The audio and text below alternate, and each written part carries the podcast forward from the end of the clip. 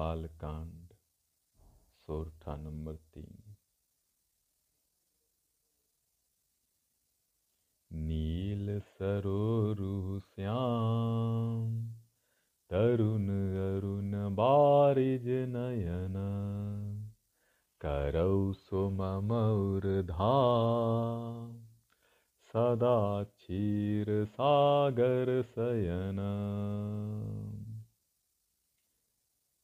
भगवान,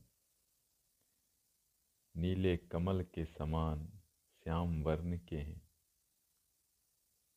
उनके नेत्र, उनकी आँखें कमल के समान लाल हैं।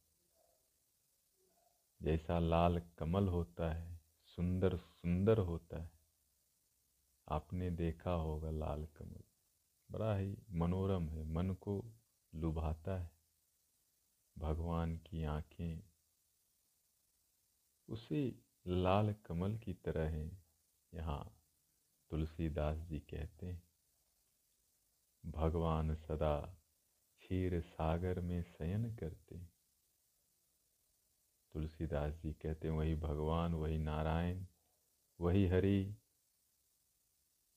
जिनका नील कमल के समान शरीर है लाल कमल के समान आँखें हैं, वे भगवान हमारे हृदय में वास करें। जीवन धन्य हो जाता है, जीवन आनंद से भर जाता है, जीवन शांति से भर जाता है और जीवन में संतोष आ जाता है एक बार हृदय में ईश्वर का वास हो जाए। एक बार भगवान का हृदय में प्रवेश हो जाए। एक बार भगवान नारायण का हमारे हृदय में स्मरण हो जाए। हमारे हृदय में स्मरण होता ही नहीं। ईश्वर का स्मरण हम कर ही नहीं पाते।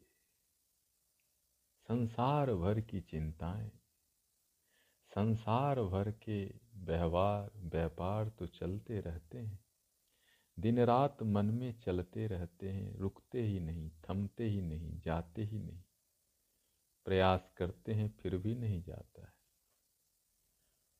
भगवान का स्मरण हो ही नहीं पाता। क्या कारण होगा? चाहते तो सब हैं कि ईश्वर हमारे हृदय में वास करें।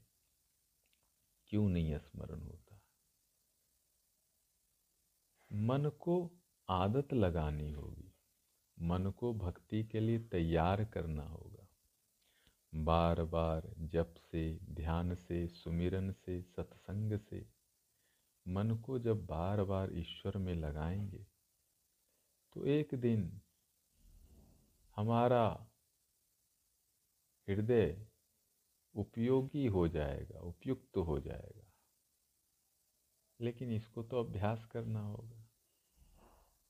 बार बार भगवान का नाम लेना होगा। सुबह शाम उठते, बैठते, खाते, पीते, चलते, फिरते, जब भी समय हो, दुकान पे बैठे हैं, घर में बैठे हैं, कहीं भी बैठे हैं, कुछ कर भी रहे हैं छोटी मोटी काम, झाड़ू लगा रहे, पोछा लगा रहे, खाना बना रहे, मन तो खाली हाथ काम कर रहा है।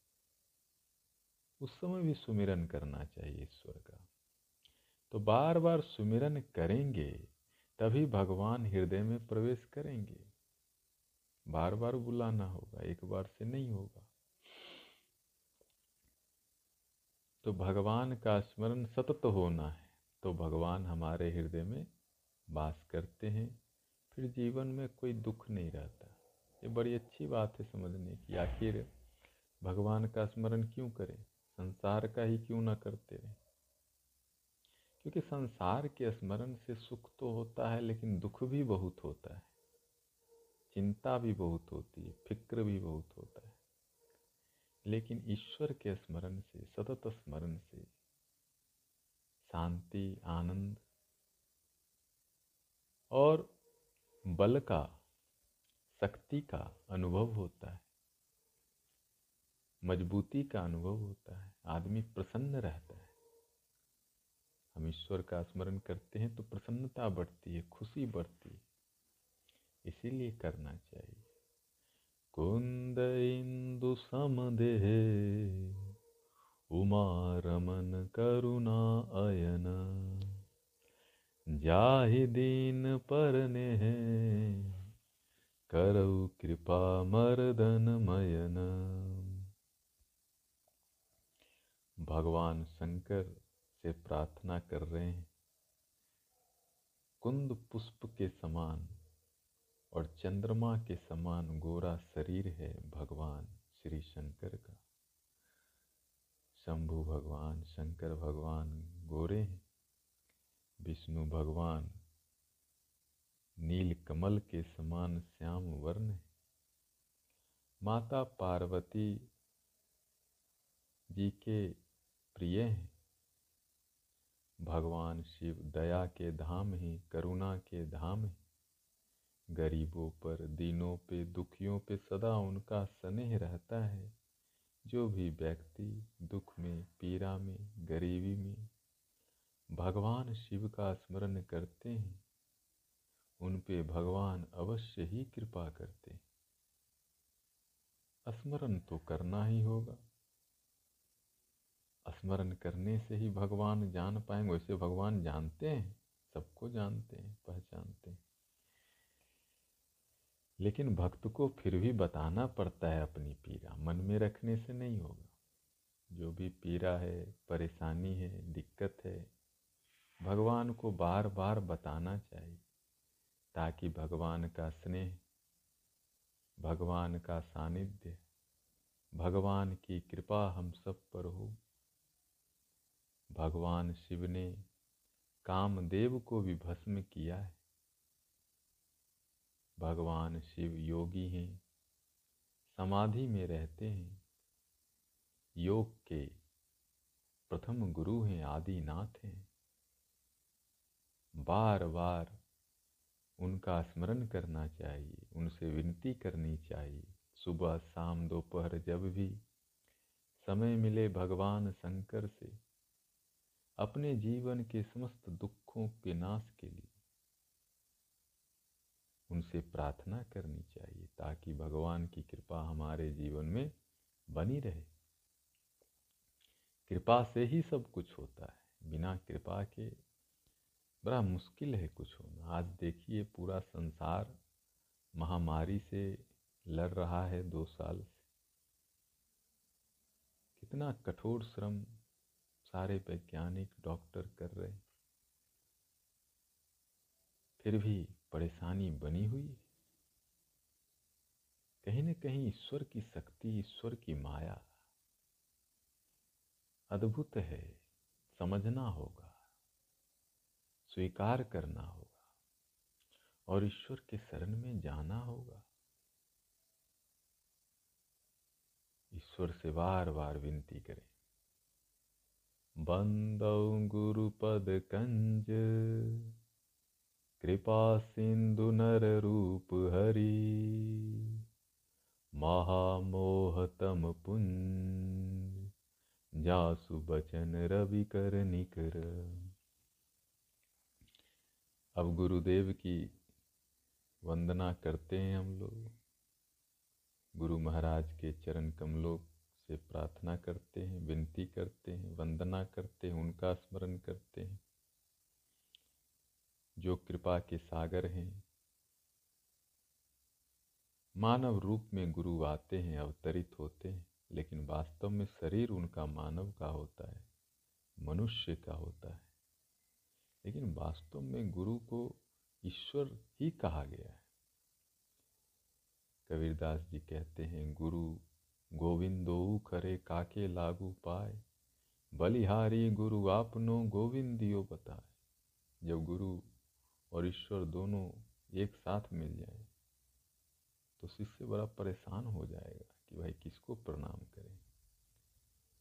तो इस दोहा में कहा जा रहा है, भगवान कह रहे हैं, गुरु को ही प्रणाम करो भाई। क्योंकि गुरु न होते तो आप ईश्वर तक पहुँच ही नहीं पाते। तो गुरु की महिमा आप देखें गुरु ग्रंथ साहिब में और भी परंपराओं में गुरु की महिमा का बड़ा गुणगान हुआ है। क्योंकि गुरु हुई हैं जो अपने सत्संग से, वचन से, व्यवहार से, ज्ञान से हमारे मन में जो अंधकार है, पीड़ा है, शंका है, परेशानी है, गुरु ही दूर कर सकते हैं, कोई नहीं दूर कर सकता। अभी लोग बहुत सारा उपाय करते हैं। बहुत सारा थेरेपी चल गया है। बहुत सारे उपाय से लोग मन की पीड़ा को दूर करने का अथक प्रयास करते हैं। लेकिन जब तक मन में प्रकाश ना हो, ज्ञान ना हो, शांति ना हो, आनंद ना हो, ईश्वर का स्मरण ना हो, आप कितना भी थेरेपी करा लें।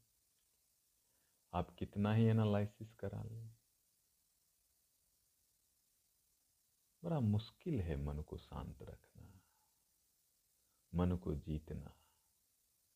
मन को जीतना हो, मन को समझना हो और मन को आनंदित रखना हो तो गुरु के शरण में जाना ही पड़ता है।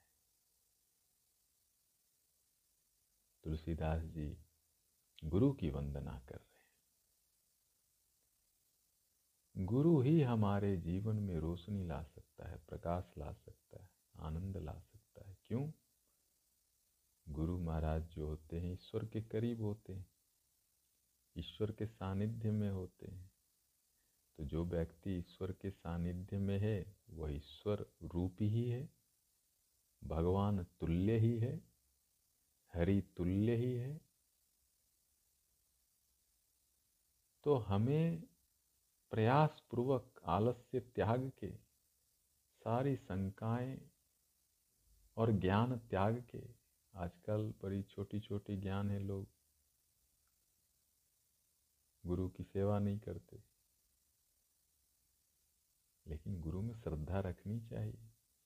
जिस भी परंपरा में जहाँ भी आपको श्रद्धा हो, गुरु की सेवा करने से आपको लाभ ही है। बंदो गुरुपद पदुम परागा, सुरुचि सुबास सरस अनुरागा। अमिय मूरिमय चूरन चारु, समन सकल भव रुज परिवारु। अब तुलसीदास जी गुरु के चरण कमलों में जो धूल लगा है, उस मिट्टी की भी पूजा कर रहे हैं, वंदना कर रहे हैं। प्रार्थना कर रहे हैं। बड़ा अद्भुत भक्ति का और विनम्रता का दृष्टांत दिया गया। इससे अच्छा क्या हो सकता है? मतलब कितना तुलसीदास जी झुक रहे हैं, हम लोग को सिखा रहे हैं रामचरितमानस के माध्यम से कि गुरु के चरण कमलों की तो वंदना करनी, उनके पैर में जो धूल लगा है, उसकी भी पूजा करिए। वह भी सुगंध से भरा है। दिव्य रसों से भरा है, दिव्य है। कितना सम्मान, कितना आदर, कितनी भक्ति गुरु के प्रति। कोई अहंकार नहीं। कह रहे हैं, वो संजीवनी संजीवनी मतलब जो अमर कर दे, मृत्यु को मिटा दे, सारे दुख को मिटा दे कहते हैं, वो जो धूल लगा है गुरु के चरणों में, जितने भी रोग हैं दो दुख हैं, शोक हैं, सबको नाश करने वाला है। वाह, क्या बात है, देखिए। अद्भुत बात है। इससे बड़ी कोई बात ही नहीं हो सकती। इतना सम्मान, इतना बरपन एक संत गुरु की कर रहे हैं। हमको सीखना है ये, सबको सीखना चाहिए कि गुरु की कृपा से ही हम ये जो रोग शोक है, किसी को पाँच साल से है, किसी को दस साल से है, किसी को आजीवन है, और तरह तरह के उपाय आप भी करते रहते हैं, हम भी करते रहते हैं, लेकिन क्या छूटता है? चिंता, क्या छूटता है मन की पीड़ा? क्या छूटता है? रोग और शोक, एक छूटता है, दूसरा आता है, दूसरा छूटता है, तीसरा आता है। सुख की तो झलक आती है, दुख तो टन का टन आता है, ट्रक का ट्रक दुख आ जाता है। इसीलिए गुरु के शरण में जाना चाहिए, क्योंकि गुरु जो है, वह समझता है इस बात को, और गुरु में वो क्षमता है। सारे रोग और शोक को नष्ट कर दे। सुकिति संबुतन विमल विभूति, मंजुल मंगल मोद प्रसूति जन मन मंजु मुकुर मल हरनी किए तिलक गुण गन बस करनी।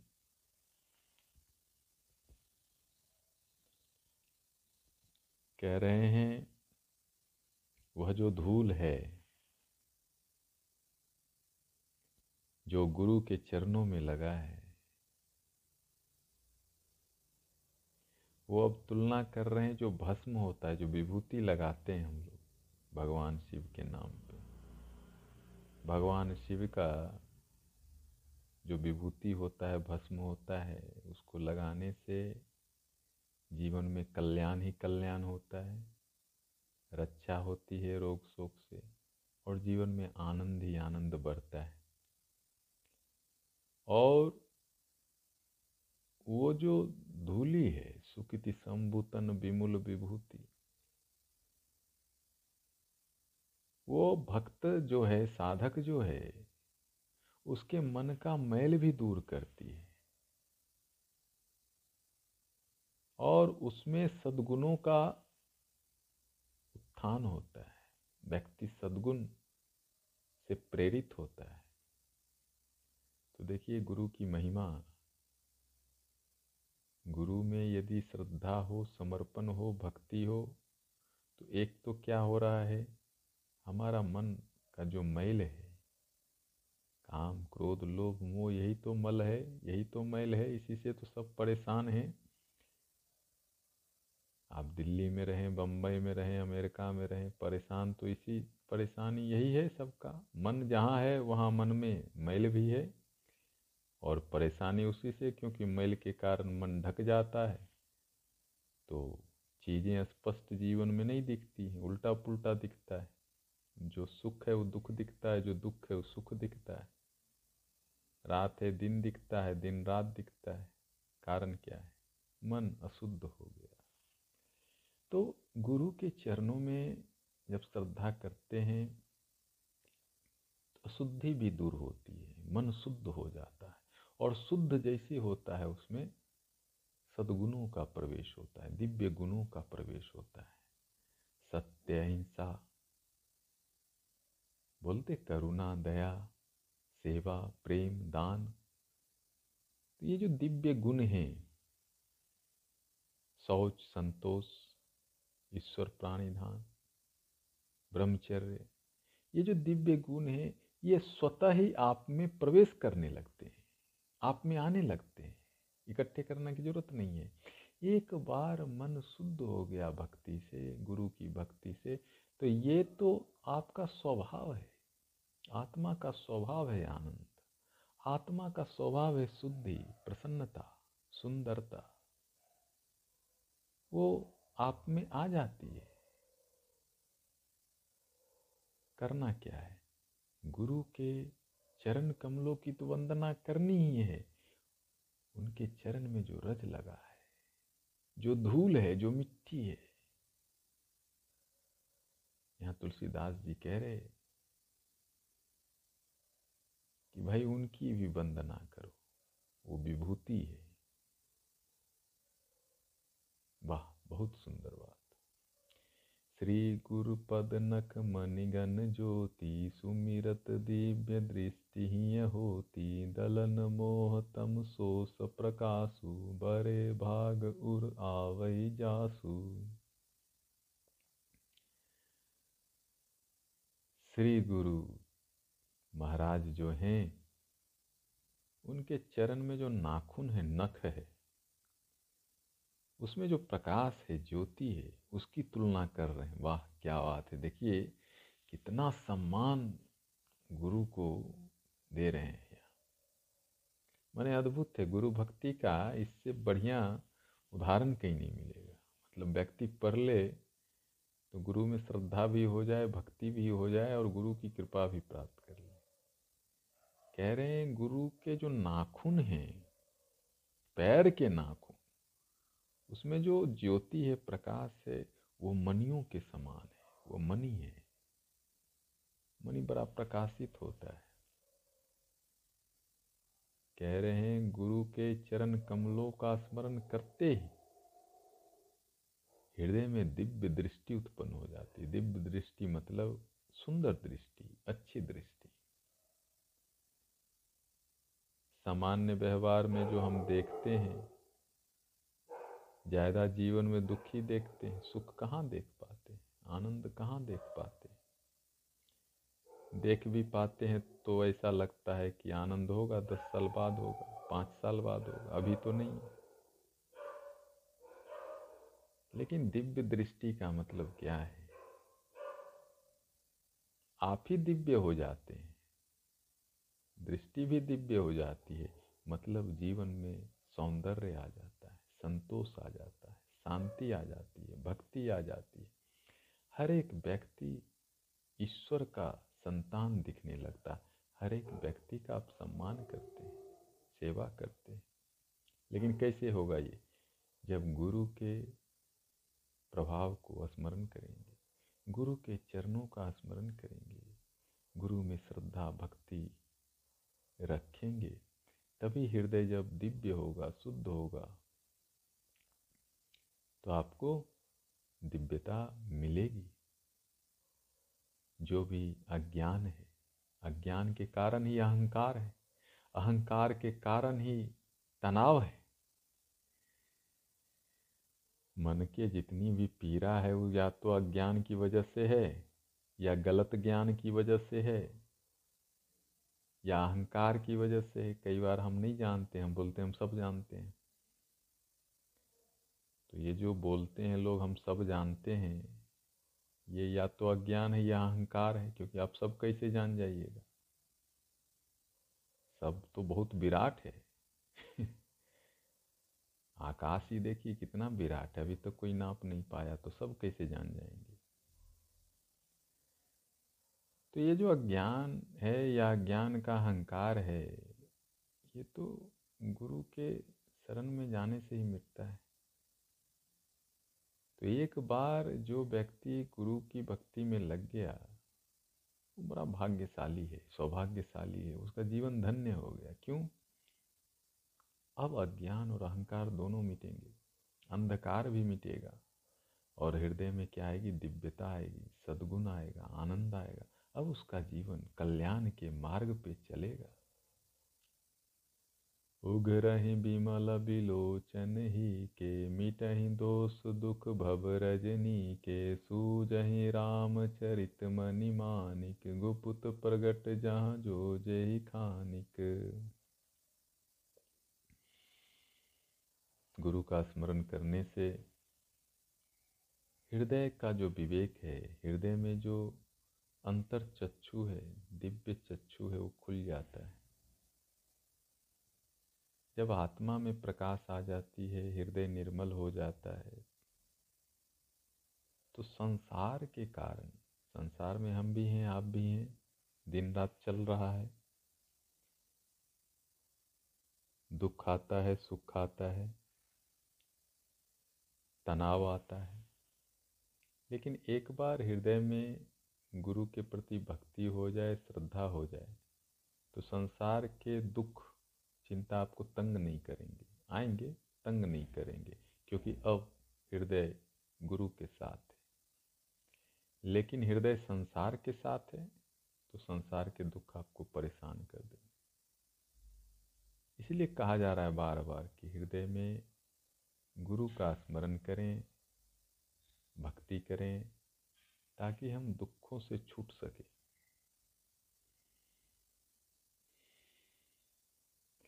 और हमारे भीतर जो प्रभु राम हैं, ईश्वर हैं, भगवान हैं, जो हमारे हृदय में हैं, वही तो हमारा धन है। सबसे बड़ा धन क्या है? यूरो, डॉलर, रुपया? नहीं, ये तो आएगा और जाएगा। अभी कुछ दिन पहले रुपया बंद हो गया था तो सबको बैंक में बदलना पड़ा। तो रुपया तो एक व्यवस्था है। वो असली धन थोड़े ना है, वो तो आता है, जाता है, एक व्यवहार है संसार का। असली धन तो है कि आपके हृदय में क्या है, आपके भीतर क्या है। क्योंकि कितना भी रुपया हो, आप उसको भीतर नहीं ले जा सकते, और आप उसको ऊपर भी नहीं ले जा सकते। आदमी मर जाता है, सब रुपया यहीं रह जाता है, कितना भी मेहनत करके कमा ले, एक पैसा नहीं ले जा सकता। ना तो एक पैसा हम मृत्यु के बाद ले जा सकते हैं। ना एक पैसा हम अपने शरीर, मन, आत्मा के भीतर ले जा सकते। ये सारा पैसे का खेल बाहर के जगत का है, अहंकार का है। अच्छा है, करना चाहिए, कोई बुराई नहीं है। जितनी ज़रूरत है करनी चाहिए, लेकिन ये समझ भी विकसित करनी चाहिए कि धन कमाने से ही सब कुछ नहीं हो पाएगा। शास्त्रों में कहा गया, अर्थ, काम, धर्म, मोक्ष, चार पुरुषार्थ हैं। अर्थ मतलब मकान हो, रोटी हो, वस्त्र हो, इसकी व्यवस्था होनी चाहिए। काम मतलब जीवन में प्रेम हो, पति हो, पत्नी हो, बच्चे हो, परिवार हो, ये भी ज़रूरी है। धर्म मतलब जो हमारे कर्तव्य हैं, परिवार के, समाज के, देवी देवताओं के प्रति, ईश्वर के प्रति, वह भी हो, पूजा पाठ भी हो और मोक्ष मतलब मृत्यु के उपरांत जो जीवन है वो अच्छा हो। या इस जीवन में ही हम मुक्त हो जाएँ, इसके लिए प्रयास करना। ये चारों करना है। तो यदि हमको मोक्ष चाहिए, धर्म चाहिए तो भीतर भी हमको बैंक बैलेंस बढ़ाना होगा। मतलब हमारे हृदय में गुरु हो, हमारे हृदय में ईश्वर हो, भक्ति हो, श्रद्धा हो, तभी तो हम मोक्ष को प्राप्त होंगे। तभी तो ये जन्म और मरण का जो चक्कर है ये छूटेगा। रोग शोक का जो चक्कर है, पाप पुण्य का चक्कर है, छूटेगा। कैसे होगा? तो असली खान भीतर है, राम जी भीतर है, आत्मा राम भीतर है। उस आत्मा को यहाँ मनी मानिक कहा गया है, खान कहा गया सब दिखेगा। आत्मा भी दिखेगी और ईश्वर भी दिखते हैं। जब हृदय के नेत्र खुल जाते हैं, और हृदय के नेत्र कैसे खुलेंगे? गुरु की भक्ति से, गुरु के प्रति श्रद्धा से, गुरु के चरणों में बार बार शीश नवाने से, गुरु के चरणों में बार बार अपनी पूजा, अपनी भक्ति समर्पित करने से। आज इतना ही। फिर और रामचरितमानस का पाठ करेंगे और हम लोग भगवान राम की भक्ति करने का प्रयास करेंगे थोड़ा थोड़ा ताकि हमारे जीवन में भी सुख आए, शांति आए और ईश्वर की कृपा बने। क्योंकि ईश्वर की कृपा से ही जीवन सुंदर होता है, स्वस्थ होता है, आनंद और प्रसन्नता आती है। तो हम लोग थोड़ा थोड़ा रोज रामचरितमानस पढ़ेंगे। आप भी पढ़िए, ताकि मन और हृदय ईश्वर की भक्ति में लगे, ताकि हमारा संपूर्ण कल्याण हो। श्री राम, जय राम, जय जय राम, श्री राम, जय राम, जय जय राम।